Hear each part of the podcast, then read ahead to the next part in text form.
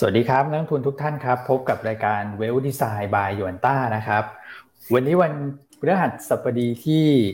18 นะครับ 18 พฤศจิกายน 2564 นะครับ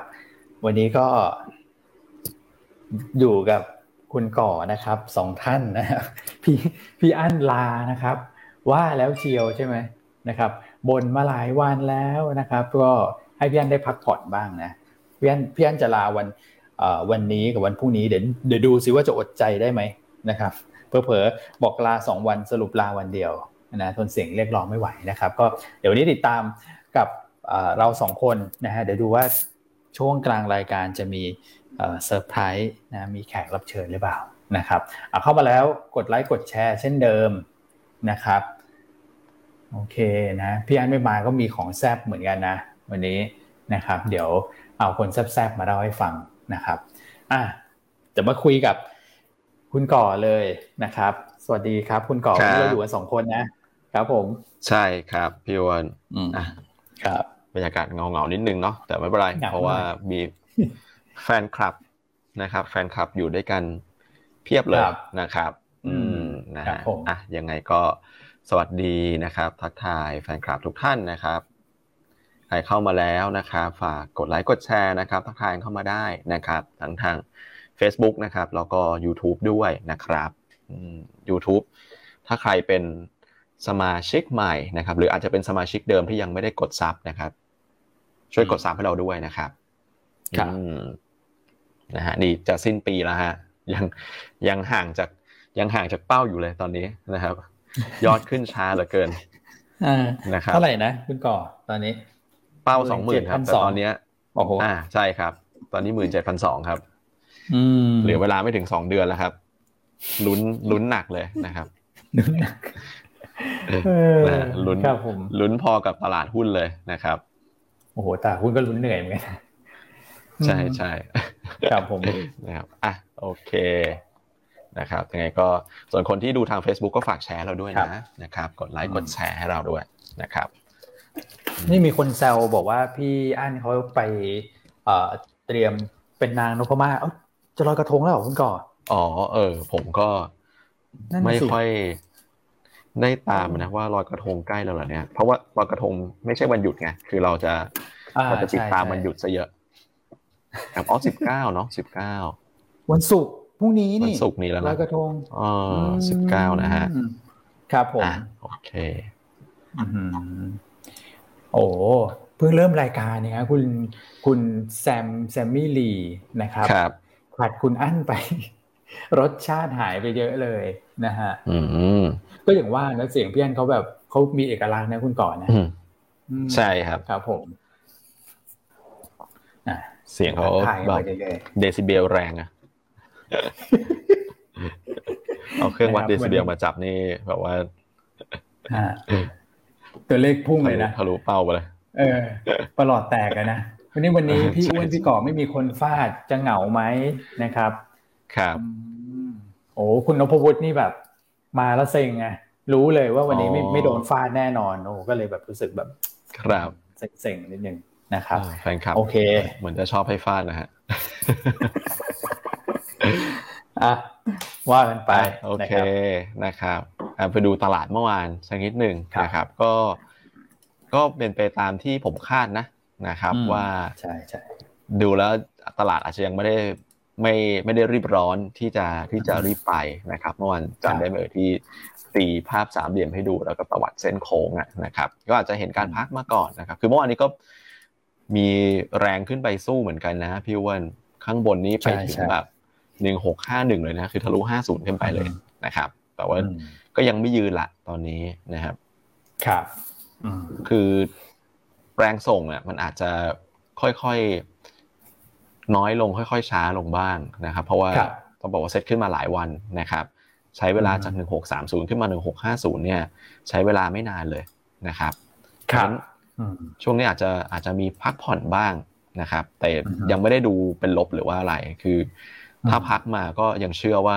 ในการเบรกอีกรอบหนึ่งเนี่ยน่าจะเห็นการเบรกที่แบบทะลุขึ้นได้นะครับครับแต่อาจจะต้องให้ให้เวลาเขาสักนิดหนึ่งนะครับเมื่อวานนี้ก็ปิดบวกไปไม่ถึงจุดนะครับ ปิดบวกไปประมาณ 0.6แค่นั้นเอง 0.6 จุดนะครับ ก็ปิดที่ 1644.4.6 นะครับ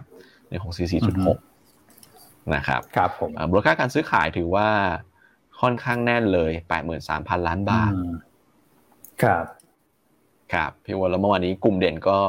ต้องยอมให้กับกลุ่มแบงก์แล้วก็ไฟแนนซ์นะครับ แรงทั้งคู่เลยโอ้เปิดตลาดมานี่แบบ แบบน่าเสียแล้วคุณก่อ เพราะอะไรรู้ไหมฮะ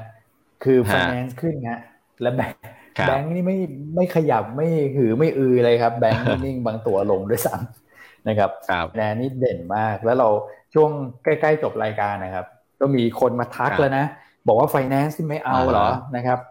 อยู่ด้านล่างแล้วเกิดอะไรอย่างเงี้ยเราก็ยังยืนยันแบงค์แบงค์แบงค์สุดท้ายไฟแนนซ์ขึ้นสวนเลยจ้ะหน้าแหกเลย ปรากฏว่าแบงค์มาเหมือนกันโชคดี มาช่วงช่วงช่วงบ่ายเนาะช่วงท้ายๆเหมือนกันใช่ครับใช่ครับ ผมว่าก็เป็นสีสันคนละแบบนะ คือไฟแนนซ์ หลาย ๆ ตัวอย่างสวัสด์เนี้ยโอ้โหนิ่งนิ่งมานานมากนะครับ นิ่งนิ่งมาสักพักหนึ่งนะครับแล้วก็อาจจะเห็นการขยับขึ้นได้ได้ค่อนข้างแรงนะครับ ก็มีเรื่องของเขาก็ส่งสัญญาณเรื่องของธุรกิจใหม่ใช่ไหมพี่วันที่จะไปเรื่องของการให้สินเชื่อพวกอุปกรณ์ไฟฟ้าอย่างเงี้ยนะครับเครื่องไม่ไม่ใช่อุปกรณ์ไฟฟ้า เครื่องใช้ไฟฟ้าภายในบ้านอย่างเงี้ยนะครับครับประกอบกับราคาหุ้นเองก็อย่างที่บอกคือก็ไซด์เวย์มาสักพักหนึ่ง นะครับครับสตอรี่ใหม่ ๆ เข้ามาเองราคาหุ้นก็มีสีสัน แล้วก็ช่วยในกลุ่มโดยรวมด้วยนะครับในกลุ่มก็ปรับตัวขึ้นมากันนะครับครับอืมติดล้อก็มานะคุณกออ่าติดล้อก็มาใช่ติดล้อก็ตีมในเรื่องของการเข้าอินเด็กซ์ถูกไหมพี่วันครับนะครับก็จะมีสีสันในเรื่องของการเข้าอินเด็กซ์แล้วก็ราคาหุ้นก็โอ้โหอยู่แบบ คือก็ยังอยู่โซนที่เป็นที่เป็นฐานฐานอยู่นะครับก็ไม่ไม่ไม่ไม่ได้ขึ้นร้อนแรงก่อนหน้านี้นั้นผมว่ามีความแลกกาดด้วยนะฮะ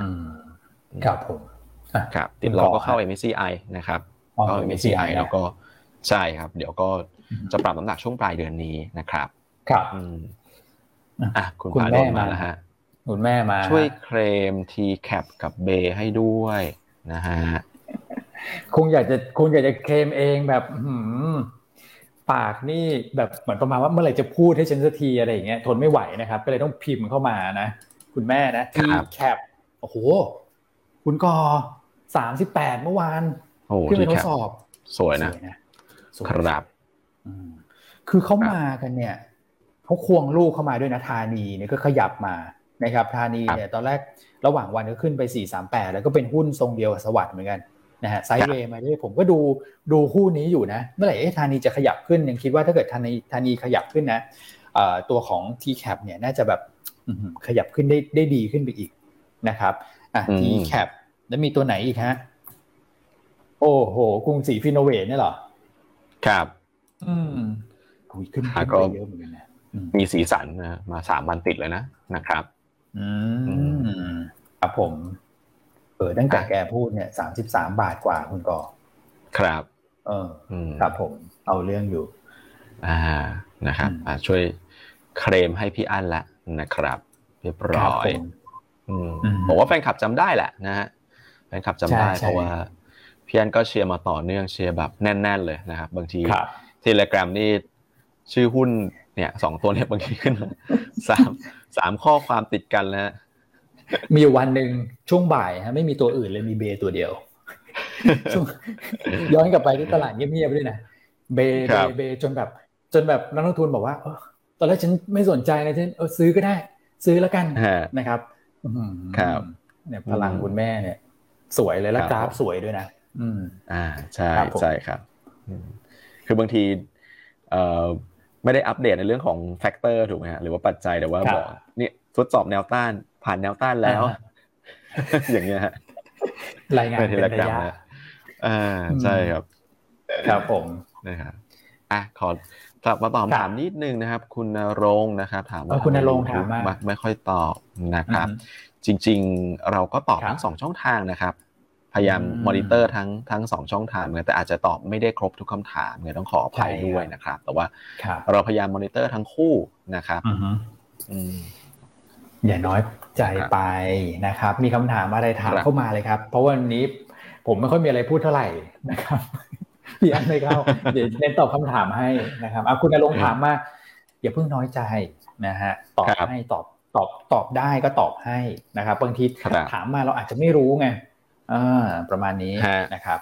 ครับ อืมไปต่อคุณก่อ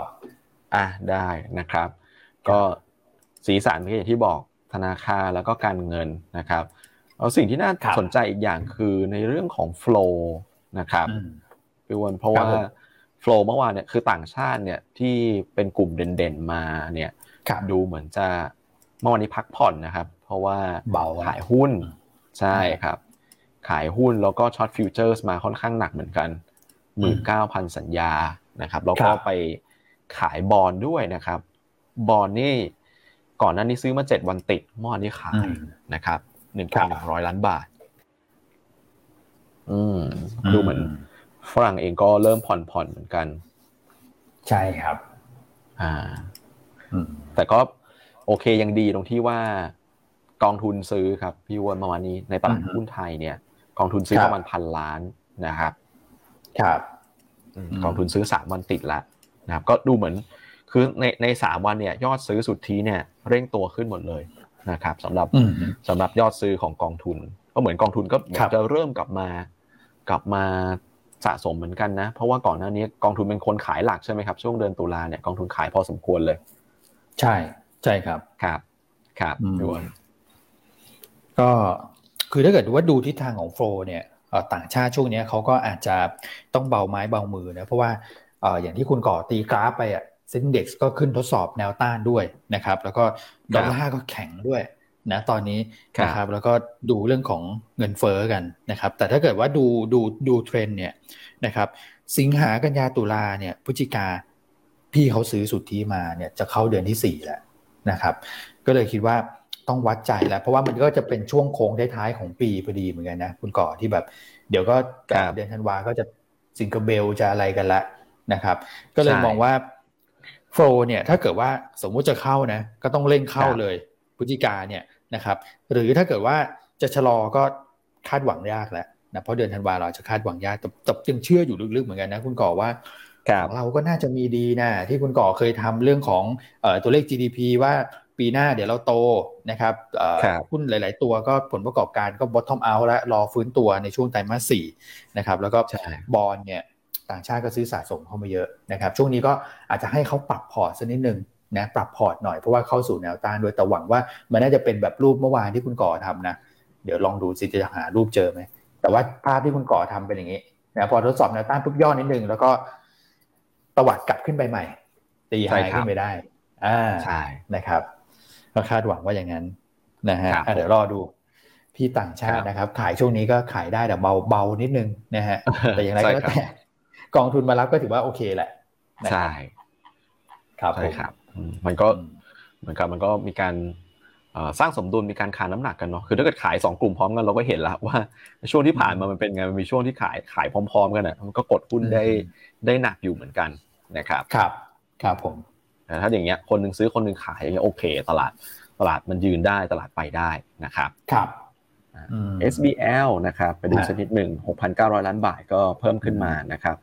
ส่วนใหญ่เป็นบิ๊กแคปทั้งนั้นเลยปตทตัวแม่นะครับ AOT ขีด R KBank นะครับ PTTGC ขีด R SCG Packaging ขีด R นะครับครับเขาเป็น big cap เป็น big cap ทั้งนั้นครับ กระจายตัวกระจายกระจาย แต่ว่าตัวของ global play ก็เหมือนจะเริ่มโดน short เยอะหน่อยเหมือนกันนะคุณก่อครับนะฮะใช่ครับ เดี๋ยวเรามาคุยเรื่องช่วงของ commodities ด้วยนะครับครับผม ส่วน NVDR นะครับสลับมาเป็นขายครั้งแรกในรอบ 5 วันนะครับก็ประมาณสักพันหนึ่งร้อยล้านบาทนะครับฝั่งขายเนี่ยเป็นสอพอนะครับ AOT นะครับ JMT DTAC แล้วก็ CPO ส่วนตัวของฝั่งซื้อเนี่ยไปเด่นที่สวัสด์เลยนะครับเมื่อวานนี้สวัสด์เคแบงติดล้อนะครับก็การเงินแล้วก็ธนาคารเนี่ยครองสามตำแหน่งเลยใน NVDR ฝั่งซื้อนะครับ อืม ครับผมตามมาด้วยเดลต้านะครับ แล้วก็ BTS ครับรถไฟฟ้าครับโอเคฮะ มาดูกันที่ทิศทางของโอ้โหลงหมดเลยคุณก่อเมื่อคืนดูเนี่ยยังเห็น NASDAQ เหมือนขยับเขียวอยู่นะ แต่สุดท้ายก็ปิดลบไปสามตลาดวิสก็ขึ้นด้วยอืมครับ ครับผมพี่วนก็เอ่อ จะเห็นว่าดาวโจนส์ลงลงหนักกว่า S&P 500 แล้วก็ NASDAQ นะครับครับเพราะว่าดาวโจนเนี่ยหุ้นรายตัวมันมีน้ำหนักเยอะ เพราะว่าจำนวนหุ้นมันไม่เยอะถูกไหมครับ แล้วเมื่อวานเนี้ยครับวีซ่าเนี่ยลงลงแรงเลยนะครับตั้งแต่ช่วงช่วงเปิดก็เปิดแกลบร่วงลงมาเลยนะครับ เพราะว่าข่าวนะครับว่าอเมซอนเนี่ยจะหยุดการรับชำระเงินผ่านบัตรเครดิตของวีซ่านะครับในที่ออกโดย สหราชอาณาจักรนะครับ หรือว่า UK ทำไมอะไปไประงับเขาทำไมคุณก่อแล้วที่ UK เหตุผลคือใช่ใช่เหตุผลคือในเรื่องของค่าธรรมเนียมนะครับ ค่าธรรมเนียมตัว transaction fee เนี่ยเขาบอกว่ามันมันสูงค่าธรรมเนียมแพงนะครับ ก็เลยมีการเดี๋ยวจะระงับการหยุดหยุดการใช้แล้วแต่ว่าถ้าท่านถือบัตรเดบิตนะครับ บัตรเดบิตยังใช้ได้อยู่ แต่ว่าบัตรเครดิตนะครับ ก็จะไม่รับละอ๋อ ครับ อืมคือคือก็ใหญ่ทั้งคู่อะใช่ไหมฮะฐานลูกค้าเยอะทั้งคู่เลยนะครับ แต่ว่า เออวีซ่าก็เมื่อวานนี้ก็ปรับตัวลงลงแรงนะครับ ครับ อืมคือมันอันนี้มันก็เป็นเป็นเรื่องของความเสี่ยงเฉพาะตัวนะครับ แต่ว่า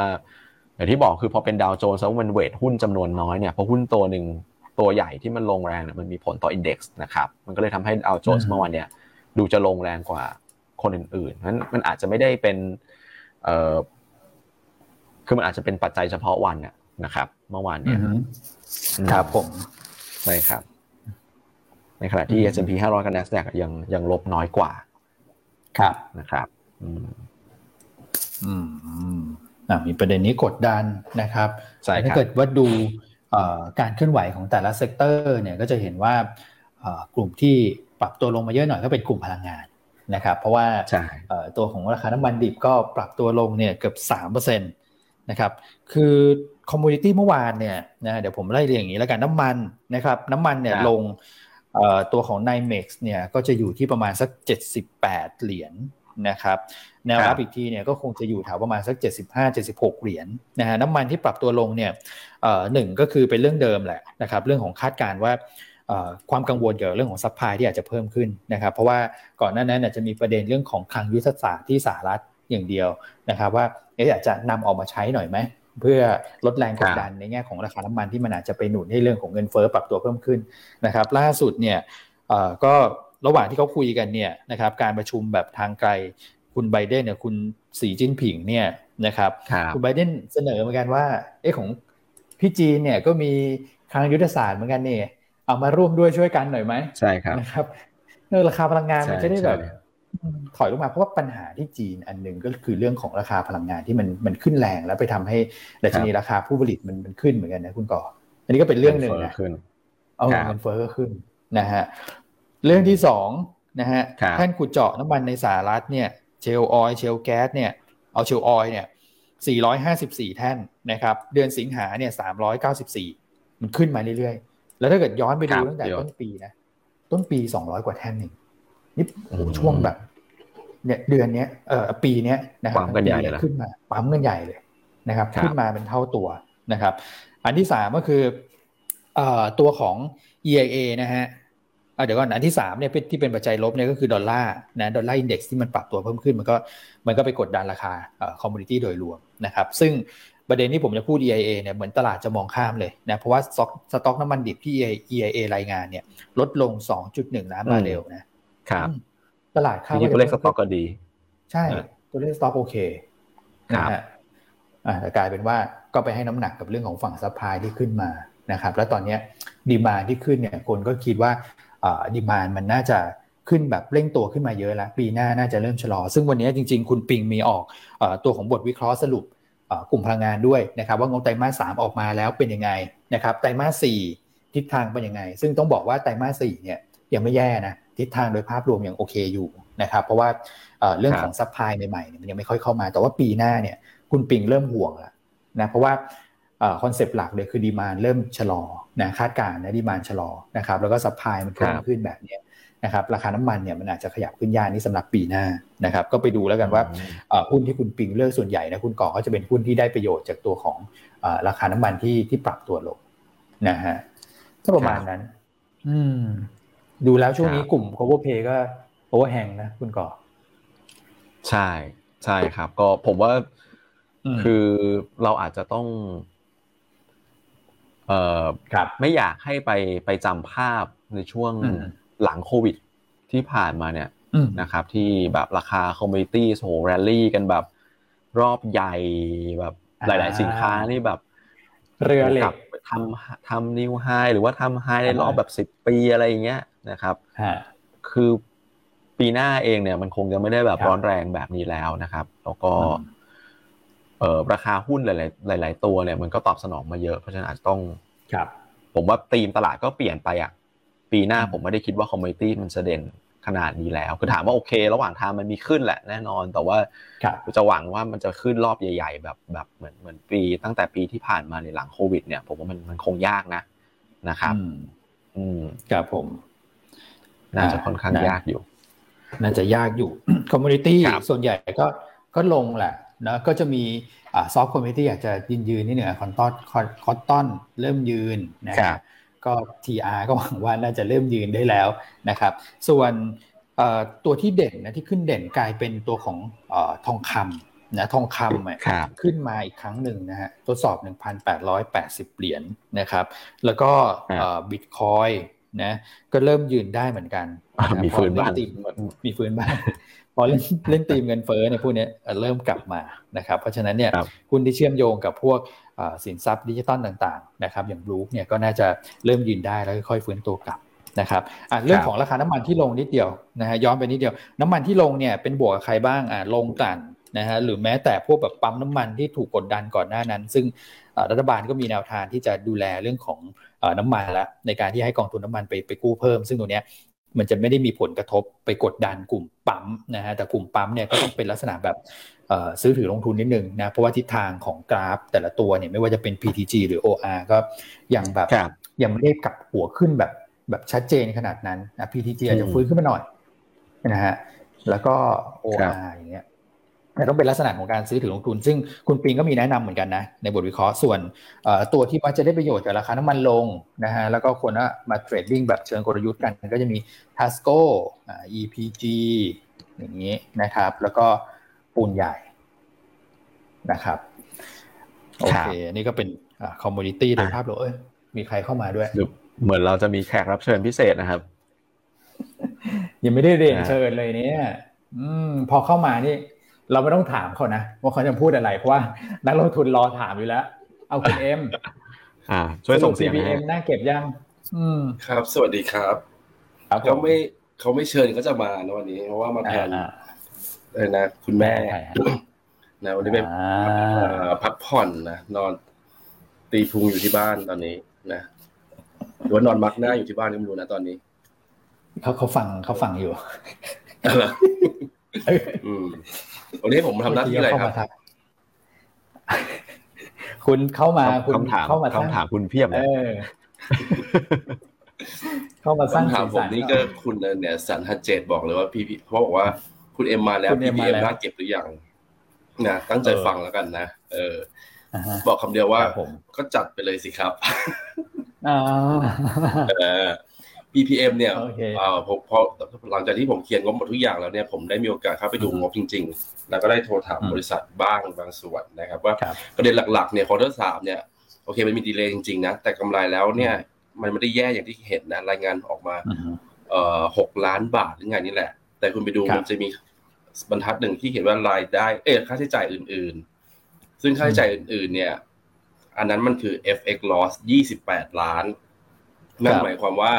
quarter ที่สามจริงๆแล้วกำไร new high สามสิบสี่ล้าน นี่คือแบบว่ามีงาน delay แล้วนะนะครับเพราะนั้นเนี่ยสามสิบสี่ล้านถือว่าไม่ได้แย่เลยและธุรกิจทองแดงเขาก็ดีด้วย แล้ว quarter สี่ที่ผู้บริหารให้ข้อมูลเพิ่มเติมก็บอกว่าเห็นสัญญาณว่าธุรกิจทองแดงเองน่าจะดีขึ้นอีก ไอ้ธุรกิจตัวที่เป็น packaging อันใหม่เนี่ยขาดทุนแค่ล้านสองล้านเอง quarter ที่สาม quarter ที่สี่ควรจะต้องฟื้นนะครับนั้นเนี่ย quarter ที่สี่มองแล้ว ควรจะต้องดีกว่า quarter ที่สามแต่ผู้บริหารก็ยังแบบ conservative ไว้ก่อน บอกว่าขอ expect เท่ากับ quarter ที่สามนั่นก็คือสักสามสิบสามสิบห้าล้านนะครับนั้นทั้งปีเนี่ยน่าจะได้เห็นร้อยล้านนะครับที่ผมมองเอาไว้นะปีนี้เป็นอย่างน้อยนะครับ แต่ว่าเกิดมี FX gain เข้ามา convert กลับมาควอเตอร์ที่สี่ PM มันก็จะมีกำไรเยอะขึ้นอีกนะครับ แล้วถ้าเกิดคุณคิดกลับไปกลับมาเนี่ย EPS เขาน่าจะประมาณสิบ สิบสิบสามตังค์หรือไงนี่แหละนะครับ ที่ร้อยล้านเนี่ยคิดกันนะ อืมครับผม นะอ่าประมาณยี่สิบสามตังค์ยี่สิบสี่ตังค์โอ้พี่ยี่สิบเท่าอะถ้างั้นนะใช่ ใช่ครับยี่สิบสามยี่สิบสี่ตังค์เป็นอย่างน้อยด้วย แล้วปีหน้าถ้าเกิดโตไปมากกว่านี้อีกก็ลงไปอีกเพราะนั้นเนี่ย ตอนแรกผมคิดว่าจะแย่กว่านี้นะคนที่สามกลายเป็นว่าโอเค คนเห็นแค่หกล้าน แล้วก็เทขายศาสตร์กันเข้าไปนะครับ เพราะว่าเออผมได้มีให้ ข้อมูลไปกับทางผู้บริหารว่า คือในวันวันที่เขามีแบบ FX gain เนี่ยเขาดันไปโชว์บรรทัด FX gainคนก็จะไม่ไม่รวมวันนี้ให้ในกำไรในกำไรปกติ แต่เวลาที่มี FX loss ดันไปโชว์แค่รายได้อื่นๆ คนก็จะไม่เข้าใจว่ารายได้อื่นๆเนี่ยมันคืออะไรที่เป็นรายการปกติแต่จริงแล้วรายได้ไอ้ค่าใช้จ่ายอื่นๆเนี่ยมันคือ FX loss งั้นมันต้องบวกกลับเข้าไปจาก 26 มันก็จะเป็น 34 ล้านนั้น quarter สามกำไรดีนะ ไม่ได้แย่ นะครับ แต่แล้ว quarter ที่สี่ก็น่าจะทำได้ระดับ3 4 40ล้านได้นะมันราคาหุ้นลงมาโอเวอร์เกินไปกำไรยังดีอยู่และดีมากด้วยนะ Q3 จริงๆแล้วนะครับงั้นก็ถามว่าราคานี้สะสมได้หรือยัง ก็เลยบอกว่าก็จัดไปเลยสิครับนะค่อนข้างมั่นใจเลยเพราะเห็นกำไรแบบนี้นะไตรมาสที่คิดว่าแย่ๆยังได้ตั้งสามสิบกว่าล้านปีหน้าไม่ต้องพูดถึงนะครับ แต่ว่า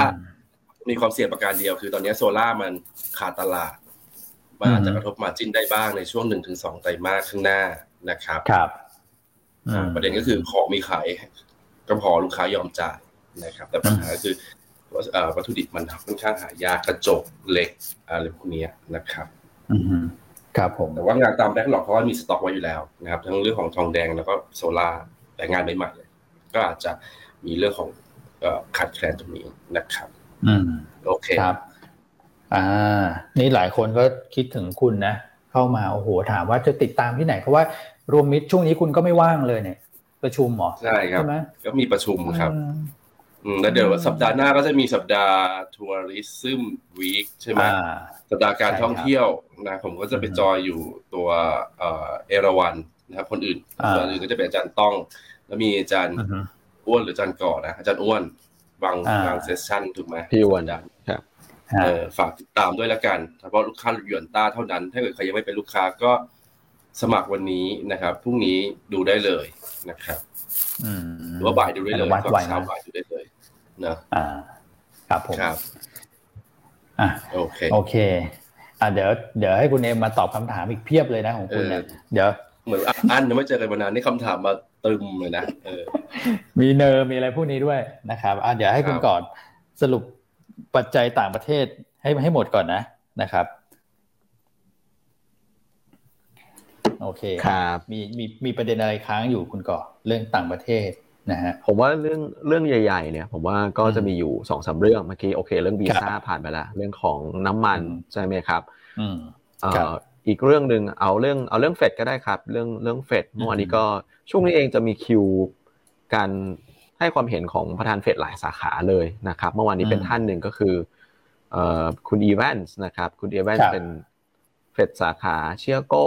นะครับ ซึ่งคนนี้มีสิทธิ์โหวตสำหรับปีนี้ด้วยนะครับ มีสิทธิ์โหวตสำหรับปีนี้นะฮะครับเอ่อจะเขาบอกว่า เขาบอกว่าเขาเชื่อว่าเฟดเนี่ยจะเทเปอร์ไปจนถึงช่วงกลางปีหน้านะครับ ซึ่งอันนี้ก็สอดคล้องกับสิ่งที่เฟดส่งสัญญาณไว้ มันก็คือว่าก็คือทำตามแผนเดิม ยังไม่ได้มีอะไรเปลี่ยนแผน อันนี้คือในมุมเขานะครับ ครับ อืมนะฮะตอนที่เขาบอกว่าก็คือเน้นย้ำความสำคัญในเรื่องของการทำเทเปอร์นะครับ คือเขาบอกว่ารอบที่ผ่านมามันก็เห็นเห็นชัดนะครับ ว่าการทำ taper เนี่ย มันก็มันทำให้ตลาดเนี่ยปรับตัวได้ คือถ้าเทียบกับว่ามันไม่มี taper คือมันหยุด QE ไปเลยอะอย่างนั้นน่ะมันไม่โอเคนะครับนะครับผมอ่าช่วงนี้ก็ผมว่าคงต้องติดตามอย่างเงี้ยแหละ แต่ละคนจะออกมาพูดมาพูดดูว่าโทนเนี่ยเป็นไปในโทนเดียวกันหรือเปล่า แล้วก็ต้องดูว่าเขาเป็นเอ่อคนที่มีสิทธิ์โหวตไหมนะครับอืมครับผมซึ่งเอ่อคือต้องบอกงี้ฮะเฟดเนี่ย คือเนื่องจากเขาประชุม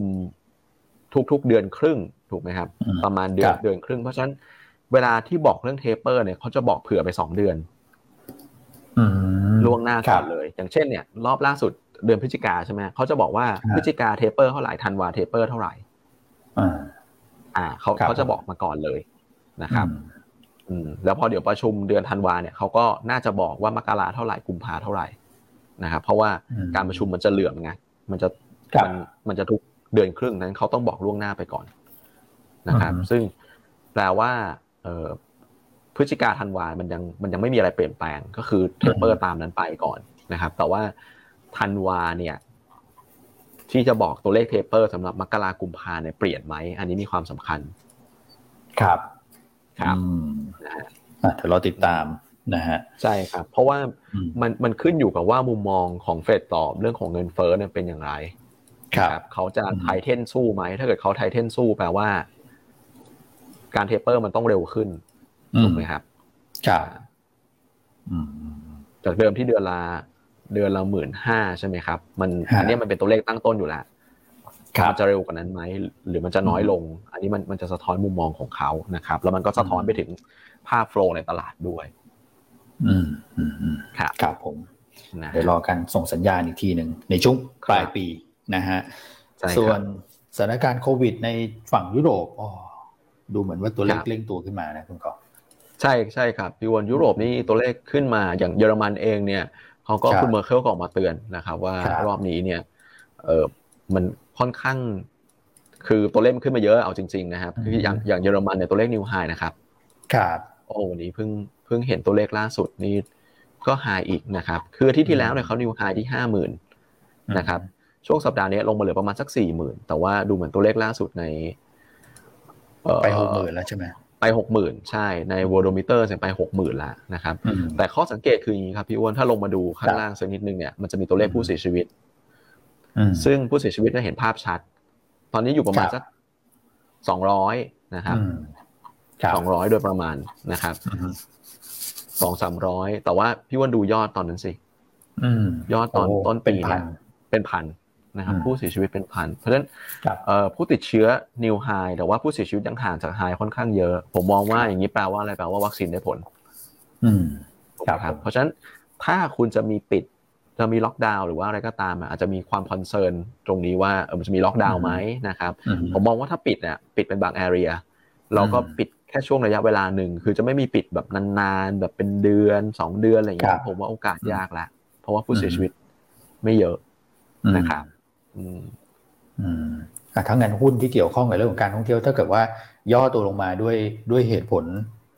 อันนี้ก็เป็นโอกาสนะคุณกอใช่ครับ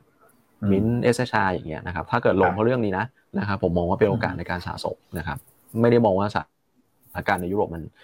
มันจะแบบแย่นะครับ อืมโอเคอ่าเรื่องของต่างประเทศก็คงจะมีประมาณนี้นะครับ ส่วน ประเด็นที่ต้องติดตามนะครับ ก็รอดูเรื่องของประธานเฟดท่านใหม่ใช่ไหมคุณก่อก็คงภายในสัปดาห์นี้ หรือว่าอาจจะต้นสัปดาห์หน้า น่าจะมีความชัดเจนแล้วครับนะใช่ครับ คืออันนี้ผมว่าเป็นเป็นสวิงแฟกเตอร์แหละเพราะว่าดูแล้วเนี่ยตลาดก็ก็เหมือนจะไม่ได้รู้อะผมว่านะเพราะว่ามันไม่มีข่าวมาเลยว่าคนนี้แบบนำคนนี้อยู่หรือว่าอะไรอย่างเงี้ย คือเวลาข่าวออกเนี่ยออกสองชื่อพร้อมกัน ใช่ใช่ครับ มันมันไม่ได้มันดูแบบคู่คี่สูสีมากๆอะนะครับเพราะฉะนั้นอันนี้อันนี้อาจจะเป็น swing factor ได้สมมติถ้าเปลี่ยนคนนะผมว่าอาจจะเป็น swing factor ได้ในช่วงในช่วงปลายสัปดาห์นี้ครับโอเคนะครับ ก็เรื่องของปัจจัยภายในประเทศช่วงนี้ก็ไม่ไม่ค่อยได้มีอะไรมากนะครับสถานการณ์โควิดเนี่ยค่อนข้างที่จะทรงตัวนะครับ คราวนี้ลองมาไล่เรียงแต่ละ sector เนี่ยนะครับถ้าเกิดว่าเรามองภาพเนี่ย Global Play ตอนนี้อาจจะ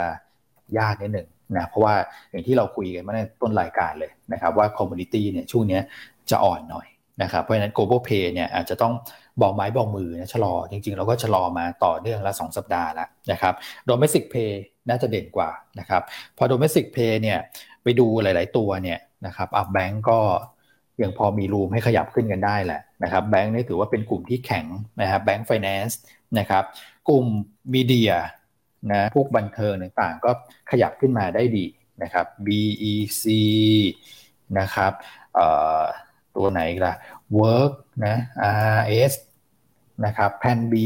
อะไรอย่างเงี้ยนะครับ BGI นะก็ยังขยับขึ้นมาได้นะครับ แต่ว่าหลายตัวก็กลับเข้าสู่ใกล้เคียงจุดสมดุลแล้วนะครับ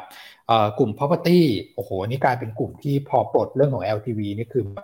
ร้อนแรงมากนะครับ เมื่อวาน Lion House ที่พี่อันเลือกก็ทำผลงานได้ค่อนข้างดีนะครับ กลุ่มรับเหมา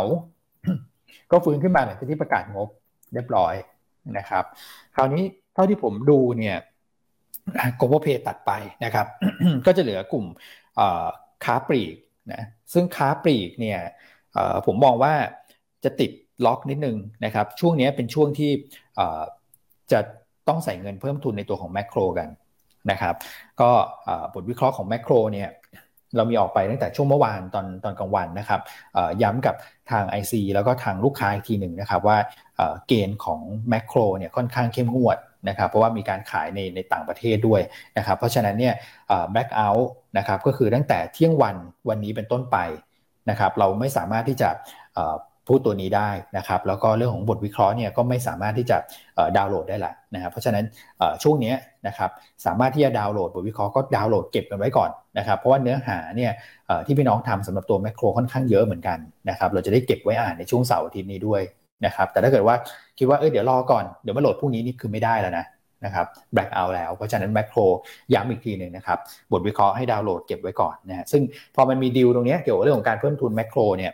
เม็ดเงินก็ไม่น้อยนะครับเป็นหลักแสนล้านเนี่ยมันก็จะดึงเม็ดเงินจากกลุ่มค้าปลีกไปพอสมควรนะฮะก็อาจจะทำให้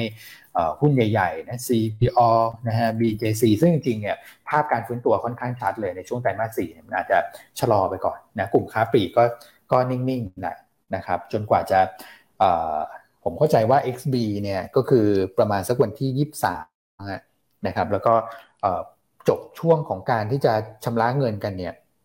น่าจะเป็นสักช่วงประมาณสักต้นธันวานะครับเดี๋ยวรอเดี๋ยวเดี๋ยวลองไปดูในเว็บไซต์ตลาดอีกทีหนึ่งนะครับมันก็จะเป็นโอเวอร์แฮงสำหรับกลุ่มค้าปลีกนะฮะคราวนี้พอดูไปดูมาเนี่ย domestic pay ก็เหลือแค่กลุ่ม ICT นะฮะซึ่ง ICT เนี่ยเขาก็จะมีปัจจัยเฉพาะตัวของเขานะครับ True d t a c ก็มักจะมาคู่กันก็เป็นสีสันของตลาดไปนะครับแล้วก็ a d v a n c e จริงๆก็ก็ไม่แย่นะครับก็แอบมาเหมือนกัน นะผมเลยคิดว่าวันนี้กลุ่มสื่อสารนะที่แบบนิ่งๆกันมานาน Advanced Intouch เนี่ยก็มีโอกาสที่จะกลับมาเป็นกลุ่มที่พยุงตลาดได้นะครับ ส่วนกลุ่มอิเล็กทรอนิกส์นะกลุ่มอิเล็กทรอนิกส์ก็เป็นอีกกลุ่มหนึ่งที่ปรับตัวเพิ่มขึ้นค่อนข้างดี แต่ถ้าเกิดเราดูเนี่ยฮะอิเล็กทรอนิกส์เนี่ยก่อนหน้านี้ถูกกระทบจากเรื่องของโควิดใช่ไหมก็เรื่องของค่าใช้จ่ายในการดูแลคนงานนะครับเรื่องของ ชิปคอมพิวเตอร์ขาดแคลนนะครับซึ่งอีกกลุ่มหนึ่งที่โดนกระทบเหมือนกันก็คือกลุ่มยานยนต์นะฮะแต่พอดูเนี่ยนับตั้งแต่กลางสิงหาที่ SET Index ขึ้นมา 7%เนี่ยนะคุณก่อกลุ่มอิเล็กทรอนิกส์ขึ้นมา 20%แล้วกลุ่มยานยนต์ยังติดลบยังติดลบ 4%อยู่เลยเนี่ยก็เลยมองว่ากลุ่มยานกลุ่มยานยนต์เนี่ยซึ่งวันนี้นะครับในตารางปฏิทินเดิมเนี่ยเราคาดว่านะครับน่าจะมีการเปิดเผยตัวเลขยอดผลิตรถยนต์ด้วยนะครับสำหรับเดือนตุลาก็ ถ้าเกิดตัวเลขยอดผลิตรถยนต์ออกมาแล้วฟื้นตัวเนี่ยน่าจะเป็นสีสันให้กับกลุ่มยานยนต์ได้นะครับเพราะฉะนั้นวันนี้ผมก็เลยมองว่ากลุ่มสื่อสารคือกลุ่มแบงก์ยังไปได้นะแบงก์ก็ยังยังยังมีจังหวะของการปรับขึ้นไปได้นะครับส่วนกลุ่มสื่อสารเนี่ยผมคิดว่าวันนี้น่าจะน่าจะเด็ดหน่อยนะครับรองลงมาก็มีกลุ่มยานยนต์ซึ่งเมื่อวานเนี่ยเมื่อคืนเนี่ยกลุ่มยานยนต์ในสหรัฐก็ค่อนข้างเด็ดนะฮะเพราะว่าตอนนี้เขามีการประชุมไตภาคีกันที่อเมริกาเหนือ นะครับเกี่ยวกับการสนับสนุนเรื่องของรถยนต์ EV ด้วยนะครับ โอเคครับผมคุณน็อตคุณคุณน็อตอ่าแจ้งเข้ามานะครับแมคโคร CP or CPF นะครับ XR วันที่ 22 นะครับ 22 ขอบคุณมากนะครับ 22 ครับผมนะยังไงก็รายละเอียดต่างๆ ก็ดูจากเว็บไซต์ตลาดซับได้นะครับยังไงขอบคุณคุณน็อตมากนะครับที่แจ้งเข้ามานะครับ โอเค อะคุณก่อไว้ภาพตลาดก่อนไหม แล้วเดี๋ยวผมคุณแนะนำแล้วเดี๋ยวให้ตอบคำถามรวดเดียวเลยคุณเอ็มเต็มแล้วช่วงตอบคำถามเนี่ย คุณเขาเยอะคุณเขาเยอะนะครับเขาคิดถึงไงคนก็คิดถึงอะครับทิศทางตลาดครับ ผมผมว่าวันนี้ตลาดน่าจะเป็นทรงออกข้างจนถึงพักนะครับ นี่เอเชียเปิดมาละ ส่วนใหญ่ก็แดงนะครับ ก็ผมว่าก็ก็เป็นก็เป็นไปตามที่ผมคิดแหละว่าวันนี้ตรงต้องพักก่อนนะครับแต่ถามว่าดูแย่ไหมไม่ไม่ได้แย่นะครับ ช่วงหลังเราจะเห็นว่าเอเชียเนี่ยเคลื่อนไหวได้ดีกว่า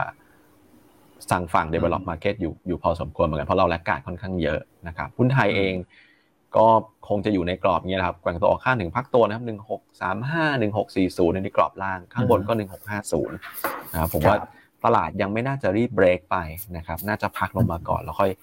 ปรับตัวขึ้นไปอีกทีหนึ่งก็ยังมองภาพเดิมอยู่นะครับแล้วก็วันนี้เองเนี่ยมันมีปัจจัยกดดันเพิ่มเติมคือในเรื่องของราคาน้ำมันนะครับเพราะวันนี้น้ำมันลงค่อนข้างเยอะ เพราะฉะนั้นเนี่ยกลุ่มพลังงานปิโต ซึ่งมีน้ำหนักสัดส่วน market cap ในไทยอยู่เยอะเนี่ยก็จะเป็นตัวกดดันภาพรวมของตลาดนะครับทำให้ในระยะนี้เองเนี่ยโดเมสติกก็ยังคงเคลื่อนไหวได้แบบมั่นคงมีเสถียรภาพมากกว่า ถ้าเกิดเทียบกับ global play นะครับโดเมสติกน่าจะเคลื่อนไหวได้ดีกว่าในระยะนี้ครับ อืมโอเคครับผมครับอะมาดูที่หุ้นแนะนำวันนี้นะครับ ตัวแรกเนี่ย อันนี้คือเอ่อตัวที่ คุณแม่ฝากเลือกนะครับก็คือตัวของ True นะครับ True เนี่ยแนวต้าน 4 บาท 34 นะครับ เรื่องของปัจจัยพื้นฐานเนี่ยเราคิดว่าผลประกอบการผ่านจุดต่ำสุดไปแล้วแหละไตรมาสสามที่ออกมาต่ำกว่าคาดนะครับ ก็ไตรมาสสี่น่าจะเห็นการฟื้นตัวแล้วปีหน้านะครับน่าจะพลิกกลับมามีกำไรได้นะก็คือเรื่องของค่าใช้จ่ายเรื่องอะไรก็จะดูแลกันได้ดีขึ้นนะครับ แล้วก็ค่าเช่าขึ้น 850ในความจำเป็นก็จะน้อยลงแล้วนะครับก็คิดว่าน่าจะ มีค่าเช่าที่ลดลงคือต่อรองได้แหละคือของไม่ได้ใช้เนี่ยนะครับจะถูกเก็บเต็มเนี่ยผมว่ามันก็กระไรอยู่นะครับแล้วก็เรื่องของการแข่งขันเรื่องอะไรตอนนี้เราก็จะเห็นนะว่า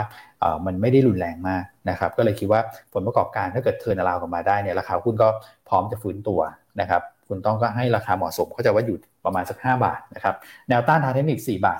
34นะสำหรับตัว True นะครับสภาพตลาดเป็นแบบนี้ผมคิดว่าหุ้นที่มีปัจจัยบวกเฉพาะตัวเนี่ยนะครับคือลงมาก็มีคนเล่น นะฮะสังเกตว่า True เนี่ยพอมีจังหวะของการเหวี่ยงตัวลงมาเนี่ยก็มีคนซื้อกลับ มีคนพร้อมซื้อกลับเหมือนกันนะครับ อีกตัวนึงก็คือตัวของ a d v a n c e นะครับ a d v a n c e เนี่ยคือไม่ได้ดูมานานเนี่ยราคาจะมาตามจุดที่พี่อั้นบอกอีกแล้วนะคือ 200 บาทนะครับแล้วผมก็เห็นว่าราคาก็ไต่ระดับขึ้นมาได้ดี ทางเทคนิคก็คือกราฟค่อนข้างสวย แล้ว valuation เนี่ยก็ไม่แพงด้วยนะครับเอ่อ EV per EBITDA เนี่ยเทรดที่ลบ 1.5 SD ของค่าเฉลี่ย 5 ปีย้อนหลัง นะครับแล้วก็เป็นหุ้นที่ต้องบอกว่าแม้จะขึ้นมานะครับแต่ว่าชุดหลังตรงนี้ยังค่อนข้างละกาดนะครับคือถ้าถ้านับตั้งแต่วันที่ 13 สิงหาเนี่ยเซ็นดิ้งเด็กขึ้นมาประมาณสัก7%กลุ่ม ICT ขึ้น 11%นะครับแต่ว่าตัวของ a d v a n c e เนี่ยขึ้นมาประมาณสัก5%นะครับก็มองเป็น domestic play และกาด play ได้นะครับอีกตัวหนึ่งก็คือ Apico High Tech นะฮะก็เกาะกันไปนะตลาดหุ้นสหรัฐยานยนต์ก็ก็เด่นนะครับแล้ววันนี้เนี่ยถ้าเกิดว่า สอทอเปิดเผยยอดผลิตรถยนต์ออกมาแล้วแล้วดีขึ้นด้วย ผมไม่แน่ใจว่าเปิดเผยวันนี้หรือเปล่าบางทีอาจจะเลื่อนนะครับ แต่ถือว่าใกล้แล้วแหละ ไม่วันนี้ก็วันพรุ่งนี้แหละนะครับก็น่าจะหนุนเซนิเมนต์ให้กับกลุ่มยานยนต์โดยภาพรวมได้นะครับ ซึ่งกลุ่มยานยนต์ก็เป็นอีกกลุ่มหนึ่งเหมือนกันที่ผลประกอบการเนี่ยจะ bottom out นะครับในช่วงไตรมาสสามนะฮะอาปิโกไฮเทคจุดเด่นก็คือว่า PE ยังถูกมากนะครับ6-7เจ็ดเท่าแค่นั้นเองนะฮะและปันผลก็ดีด้วยคือประมาณสัก4-5%นะครับกราฟก็ค่อนข้างจะ sideway มานาน ครับแล้วก็มีการยกฐานขึ้นเรื่อยๆผมคิดว่าน่าจะไต่ระดับขึ้นได้แนวต้าน 23 บาท 20 สตางค์นะครับส่วนนี้ทางเทคนิคคุณก่อซินเน็คก็น่าสนใจใช่ไหมที่คุณแชมป์เลือกมาใช่ครับ อืมซินเนกสวยแจ่มเลยนะนะครับ อืมนะอ่าจริงเมื่อวานก็รูปมิดคุณต้องก็เข้ารายการนะครับมีถึงซินเนกนิดนึงด้วยแล้วก็ เออคือ ผมว่าได้ทั้งตีมในเรื่องของ Metaverse นะช่วงนี้กระแส Metaverse มาแรงมากเหมือนกันนะ คือใน ETF ในต่างประเทศเนี่ย คือ ETF ตัว Metaverse เนี่ย มันวิวไฮนะ คือเมื่อวานอาจจะลงมาบ้างนะ แต่ว่าวันวันก่อนเนี่ยคือขึ้นแรงมากนะครับ ขึ้นแรงเด่นเลย แล้วก็อันนี้อาจจะเป็นพวก coin พวกอะไรพวกนี้พวกเหรียญนะช่วงที่บิตคอยน์ลงอะไรลงเนี่ย คือเหรียญที่เกี่ยวกับ Metaverse ขึ้นนะครับ อ่านะครับเพราะฉะนั้นกระแสเมตาเวิร์สบอกว่าค่อนข้างแรง แต่อันนั้นโอเค อันนั้นเป็นเป็นเรื่องของ sentiment ถ้าเกิดในเรื่องของปัจจัยพื้นฐานเองเนี่ย ก็ไตรมาสสี่เข้าสู่ high season เพราะฉะนั้นคุณต้องคาดว่าน่าจะเห็นการขยายตัวได้ในเรื่องในเรื่องของประกอบการในในไตรมาสสี่นะครับ อืมส่วนเรื่องเมตาเวิร์สเนี่ยมันก็เป็นภาพระยะยาว ซึ่งซินเน็คเองเป็นผู้ที่ขายสินค้าพวก gadget ต่างๆอยู่แล้วนะทั้งนั้นก็มีโอกาสที่จะไปเชื่อมโยงกับตรงนั้นได้อยู่แหละนะครับ อืม อืมโอเคอะเมื่อวานนี้ปิดยี่สิบเจ็ดนะครับครับแนวต้านที่คุณแชมป์ประเมินไว้คือยี่แปดนะครับ แนวรับยี่สิบหกห้าสิบแล้วก็ stop loss ถ้าต่ำกว่ายี่สิบห้าห้าสิบครับ อืม ครับผม โอเคฮะ ก็ส่วนใหญ่วันนี้ก็เกาะแบบสื่อสารไปนะนะครับ แล้วก็อาจจะมียานยนต์สอดแทรกขึ้นมานิดนึงนะครับ มีคุณนัทวุฒิเหรอฮะนัทวัด ผมไม่แน่ใจอ่านผิดหรือว่าใน YouTube นะครับบอกว่าอยากฟังมุมมองแคลคอมได้ไหมนะครับ คือแคลคอมอะเป็นตัวที่คุณต้องยังไม่ได้ cover นะครับ แต่ว่างบไตรมาสสามเนี่ยออกมาดีมากนะครับกำไรเลเวล500 นี่คือ ดีที่สุดในชีวิตของแคลคอมละนะครับมุมเมนตัมไตรมาสสี่เป็นยังไง ผมคิดว่าอยากให้นักลงทุนไปไปดูเรื่องของการปรับโครงสร้างนะครับเหตุผลในการปรับโครงสร้างของแคลคอมเนี่ยเพื่อตัดทิ้งธุรกิจที่ขาดทุนนะครับแล้วก็เพื่อสิทธิประโยชน์ทางภาษีด้วยเพราะมันมี BY หลาย ๆ ตัวที่จะเริ่มหมดอายุไปนะครับแล้วก็แคลคอมเนี่ยนะเท่าที่ที่ที่คุยกับทาง IR เนี่ยนะครับเขาก็บอกว่าก็ได้เรื่องของการปรับราคาขายขึ้นเหมือนกันนะครับอันนี้ก็เป็นมุมมองที่แชร์ แล้วกันนะครับ ส่วนในในเชิงคำแนะนำในแง่ของปัจจัยพื้นฐานเนี่ยเราเราไม่ได้มีจริงๆนะครับ แต่ Evolution ก็ต้องบอกว่า เขาจะขึ้นไปสู้กับ KC HANA คงไม่ไหวหรอกนะครับ เพราะว่า Product ต่างกันนะฮะ อันนั้นคือเขาไปพวกแบบ EV ไปพวกแบบชิ้นส่วนอิเล็กทรอนิกส์ที่มันมีความซับซ้อนนะครับ แต่ว่าของ Qualcomm เนี่ยจะเป็นแบบชิ้นส่วนที่ใช้แบบทั่วไปอะนะครับดูมาจินก็จะก็จะสะท้อนภาพนั้น เพราะฉะนั้นเนี่ยเราคือถ้าเกิด trade เนี่ยอาจจะต้องมองภาพ อีกด้านหนึ่งด้วยนะครับ ว่าเขาคงจะเป็นเป็นเหมือนกับกลุ่มนำตลาดไม่ได้นะครับ แล้วก็คือเมื่อวานเนี่ยผมก็พอคุณก่อพูดพูดถึงเรื่องเมตาเวิร์ดเนี่ยนะครับก็จริงๆก็ได้คุยกับกับกับทางแอปพลิเคชันเหมือนกันซึ่งตัวนี้เป็นตัวที่ที่เคยเอามาเล่านะแล้วก็ห่างหายไปนานเลยนะครับ แล้วก็ไม่ได้ดูเลยปรากฏว่ากำไรไตรมาสสามเนี่ยใช้ได้นะครับ แล้วก็ตอนนี้แต่ก่อนเนี่ยเขาขายฮาร์ดแวร์ที่เป็น 3D Printing นะครับ ตอนนี้ซอฟต์แวร์เนี่ย 85%แล้ว นะครับ สมัยก่อนเนี่ยคือครึ่งครึ่งมันก็เลยทำให้ margin เขาดีนะครับแล้วสัดส่วนงานบริการก็ดีแล้วแบบซอฟต์แวร์ที่ขายดีคืออะไรรู้ไหมที่ที่พอคุณก่อเล่าให้ฟังเนี่ยแล้วนึกภาพบอกก็คือ พวกโชว์รูมเสมือนนะเออครับเพราะว่าเขาขายซอฟต์แวร์ให้ภาคอุตสาหกรรมไงคุณก่อพวกภาคการผลิตนะครับตอนนี้แบบพวกลูกค้าที่เข้ามาเยอะอืเป็นโชว์รูมเสมือนก็เลยคิดว่าก็ก็ดูโอเคนะ เพราะว่าเป็นหุ้นซอฟต์แวร์ที่อาจจะแบบเน้นขายเป็นหลักการพัฒนาก็แบบ ไม่ได้ไม่ได้เยอะมากไม่เหมือนแบบซอฟต์แวร์พวกเกมพวกอะไรพวกนั้นที่พัฒนาขึ้นมาเองนะฮะแต่ว่าผู้ที่ขายซอฟต์แวร์เนี่ยก็ trade แบบ price per book P ค่อนข้างสูงตัวนี้ PE ยังไม่ถึง 20 เท่านะฮะ price per book ก็อยู่ประมาณสัก 2 เท่าก็เป็นตัวเล็กๆนะสำหรับตัวของ APP นะครับอะคุณเอ็มนะฮะอยู่หรือเปล่าหลับหรือยังเนี่ย จะตอบตัวไหนก่อนนะฮะคุณเลยไป 12 บาทจริงไหมเอาก็ถ้าเก็บไว้ผมประมาณนั้นแหละนะแต่ว่าต้องเรียนว่าถ้าเกิดคุณถือ 12 บาทคุณต้องถือยันสิ้นปีหน้านะรอได้หรือเปล่าล่ะนะครับ แล้วก็ระหว่างทางไม่ใช่สิ้นปีนี้หรอสิ้นปีหน้านะ 12 บาทเนี่ยนะครับ แล้วก็ระหว่างทางเนี่ยมันอยู่ที่ว่าระหว่างทาง 12 เดือนหน้ามันทั้งมีทั้งโอกาสและความเสี่ยงในการที่จะถูกปรับประมาณปรับประมาณการทั้งขึ้นและลงนะครับ มันก็อาจจะต่ำกว่า 12 บาทได้ ถ้ามีเหตุการณ์ที่ไม่ได้คาดคิด เช่น ราคายางอยู่ดีๆ ลงไปแบบหัวภาพนะครับ ค่าเงินบาทเหลือ 20 บาทต่อ ต่อ US ดอลลาร์อะไรอย่างเงี้ยแข็งขึ้นแบบ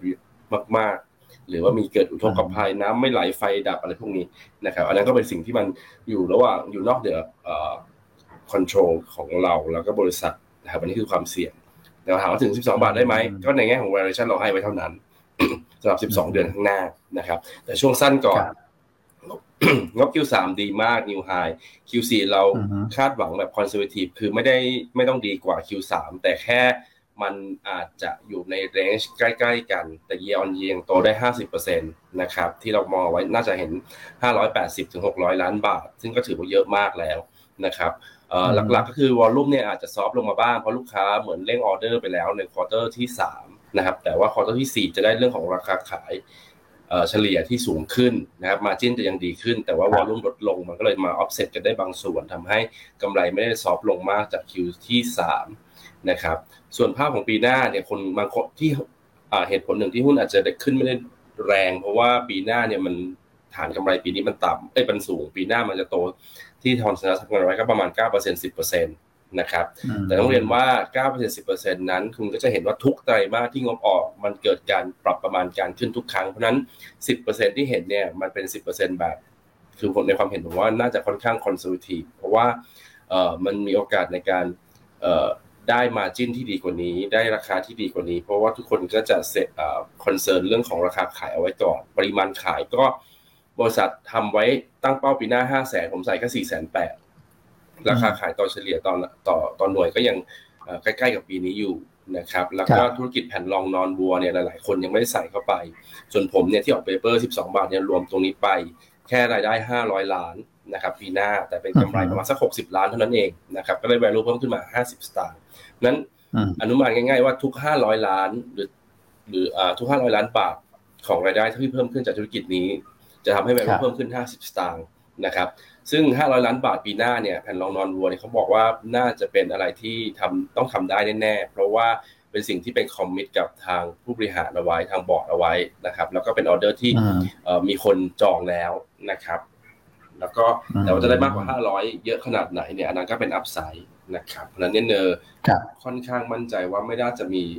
ดาวไซด์อะไรมากจากราคาตรงนี้เพราะ PE ตอนนี้6 6เท่า แล้วปันผลครึ่งเฉพาะครึ่งปีหลังปีนี้ที่เหลือนะที่เราคาดนะ อาจจะไม่เท่านี้ก็ได้เราคาดว่าสามสิบหกสตางค์นะครับสามสิบหกสตางค์เราวันนี้ลูกคิดดูมันเกือบห้าเปอร์เซ็นต์เลยนะแค่ดิวเดนยิวครึ่งปีหลังปีแค่นี้เท่านั้นนะครับนั้นก็ ฝากเอาไว้ด้วยนะครับส่วน STA STA ผมมองว่าถ้า ST คุณไปดู S คุณจะเล่น STA คุณไปดู S คุณวิเคราะห์ SCGT ดีกว่า เอออะไรอย่างนี้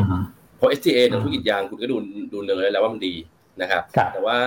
ถ้าคุณจะเล่น STA คุณไปวิเคราะห์ SGTT ถ้าเมื่อไหร่ SGTT หยุดลงแล้วกลับมามีเสถียรภาพ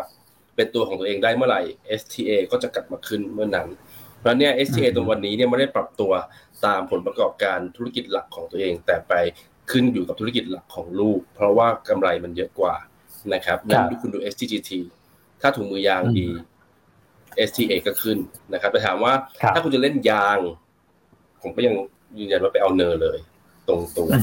นะครับ แต่ถามว่าถุงมือยางเป็นยังไงถุงมือยางก็ดาวไซด์ไม่มีละนะครับ คงไม่ลงไปมากกว่านี้นะครับ รวมถึงราคาถุงมือยางด้วย ถุงมือยางโคลนสี่น่าจะลงต่อนะครับ แบบสิบยี่สิบเปอร์เซ็นตนะครับ แต่ว่ามันถามว่ามันเซอร์ไพรส์ไหมมันอยู่ในประมาณการของนักวิเคราะห์แล้ว มันอาจจะลงไปอยู่ประมาณบาทบาทยี่สิบ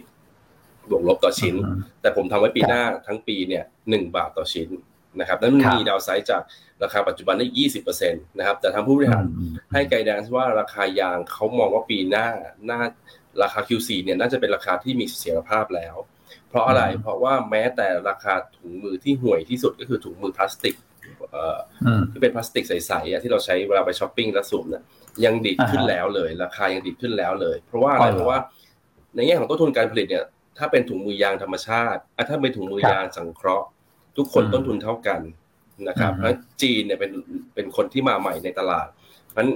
ถ้าเกิดเขาจะดั้มราคาเขาจะดั้มได้แค่จุดจุดหนึ่งเขาไม่สามารถที่จะสู้ต้นทุนกับรายใหญ่ที่เคยอยู่แล้ว ได้แต่ถ้าเกิดเป็นในแง่ของถุงมือยางธรรมชาติ ไม่มีใครสู้ STGT ได้นะครับเพราะฉะนั้นเนี่ยเมื่อถุงมือที่ห่วยที่สุดมันเริ่มติดกลับตัวขึ้นมา ราคามันเริ่มติดกลับนะครับเพราะฉะนั้นถุงมือยางทางการแพทย์เนี่ยถุงมือยางธรรมชาติถุงมือยางสังเคราะห์มันควรจะต้อง stabilize ไม่ต้องขึ้นก็ได้แต่ว่าอยู่แค่ราคานี้นะครับประมาณการปีหน้าก็ไม่ได้มีดาวไซด์ในการถูกปรับลงนะครับ และอย่างหนึ่ง สินค้าปลายน้ำเนี่ยในความเป็นจริงแล้วเนี่ยมันควรจะต้องถูกเทรดด้วยพรีเมียม15 เท่า 20 เท่า PE นะครับแต่ณวันนี้เนี่ย STTT ด้วยความที่มันมาแบบสูงมากๆ แล้วราคาหุ้นลงแบบไม่มีไม่รู้ว่าจะไปจดอยู่ที่ไหนเนี่ยมันก็เลยไม่มีไม่มีแรงซื้อไม่มีคนกล้าที่จะลงทุนเลยให้ PE ตอนนี้เนี่ยมันกลายเป็นว่าถูกยิ่งกว่าธุรกิจคอมมูนิตี้อีกนะครับอันนี้เมื่อไหร่ที่กำไรมันกลับสู่สิ่ งที่มันควรจะเป็นหรือ sustainable นะครับจากปกติได้สามหมื่นถ้ามันลงมาเหลือหนึ่งหมื่นแล้วมันไม่ลงไปมากกว่านี้เนี่ย PE มันจะเด้งดีดกลับขึ้นมาเอง นั่นก็คือเหตุผลว่าทำไมผมเอ่อไม่ได้เอาราคาลงเยอะเวลาที่ปรับประมาณการลง แต่ผมเอา PE ขึ้นผมผมพยายามที่จะเอ่อทำให้ตลาดรับรู้ว่าหุ้นตัวนี้มันเป็นธุรกิจปลายน้ำนะมันไฮมาจิ้นนะนะครับเอ่อกำไรแต่เดิมแต่ก่อนเนี่ยสามร้อยล้าน ทุกวันนี้เป็นหมื่นล้านนะครับ แล้วคุณจะไปเทรดดีสองสามเท่าสามสี่เท่า มันก็จะไอ้นั้นเกินไปหน่อย แต่ถามว่า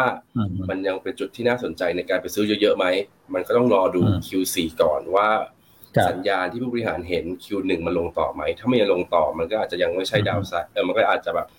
มีมีกระเพื่อมได้อีกบ้าง แต่ผมก็คิดว่าคงไม่ลึกไปมากกว่านี้นะครับ แต่ว่าจะไปซื้อเยอะๆไหมก็คงไม่ใช่ อะงั้นคุณจะเล่น SCA คุณต้องวิเคราะห์ HTTT เอาอย่างนี้ละกันเพราะทุกสิ่งอย่างเนี่ยไม่ไม่ได้ยากแล้วตอนนี้เพราะรู้แล้วว่ามันดีครับผม อืมโอเค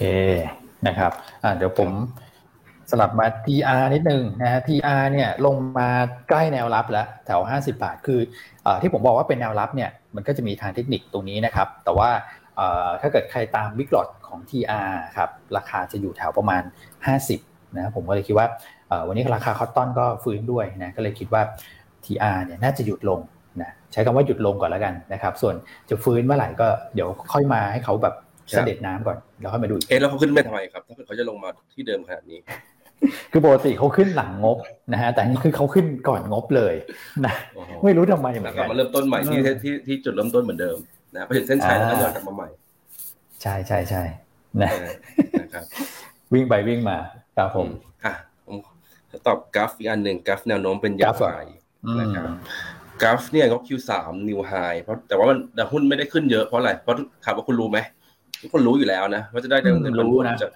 จากอินทัชพันเจ็ดร้อยล้านพันหกร้อยหกสิบหกล้านเนี่ยนะครับแต่ที่นี้จุดที่น่าสนใจคืออยู่ที่ Q4 นะครับ Q4 เนี่ยจะ new high ต่อไหมผมยังไม่กล้าฟันธงนะเพราะว่า Q4 เขาจะเปลี่ยนวิธีการรับรู้นะครับจากเงินปันผลมาเป็นส่วนแบ่งกำไร แค่ quarter สี่ quarter เดียวเป็นราย quarter ไม่มีการย้อนหลังเพราะนั้นเนี่ยไอ้เงินปันผล quarter ที่สามที่เข้ามาเนี่ยเป็นปันผลของครึ่งปีแรก นั่นมันคือสอง quarter เท่ากันสอง quarter มาจ่าย quarter เดียวถูกไหมมันมันต้องเยอะกว่า รับรู้ส่วนแบ่งกำไร quarter สี่อย่างเดียวอยู่แล้วนะครับเพราะนั้นเนี่ยส่วนแบ่งกำไรใน quarter ที่ 4 อาจจะน้อยกว่าเงินปันผลที่ได้ใน quarter ที่3นะครับแต่มันจะมีชดเชยด้วยธุรกิจลมในเยอรมันโบคุ้มหรือ BKR2 เนี่ย BKR2 เนี่ยนะครับซึ่งมันเป็น high season นะครับใน quarter ที่ 4 และ 1 นะครับถ้าเกิดมันลมมันดีมากจนมากลบตรงนี้ได้ มันก็ทำให้อาจจะเห็น new high ต่อนะครับแต่นั่นไม่ใช่ประเด็นเพราะว่ายังไง ต่อไม่ให้ new high กำไร quarter 4ก็ดีอยู่ดี year on year ก็โตนะครับจาก 2003 ใน quarter ที่สาม quarter เสีย quarter สี่อาจจะเห็น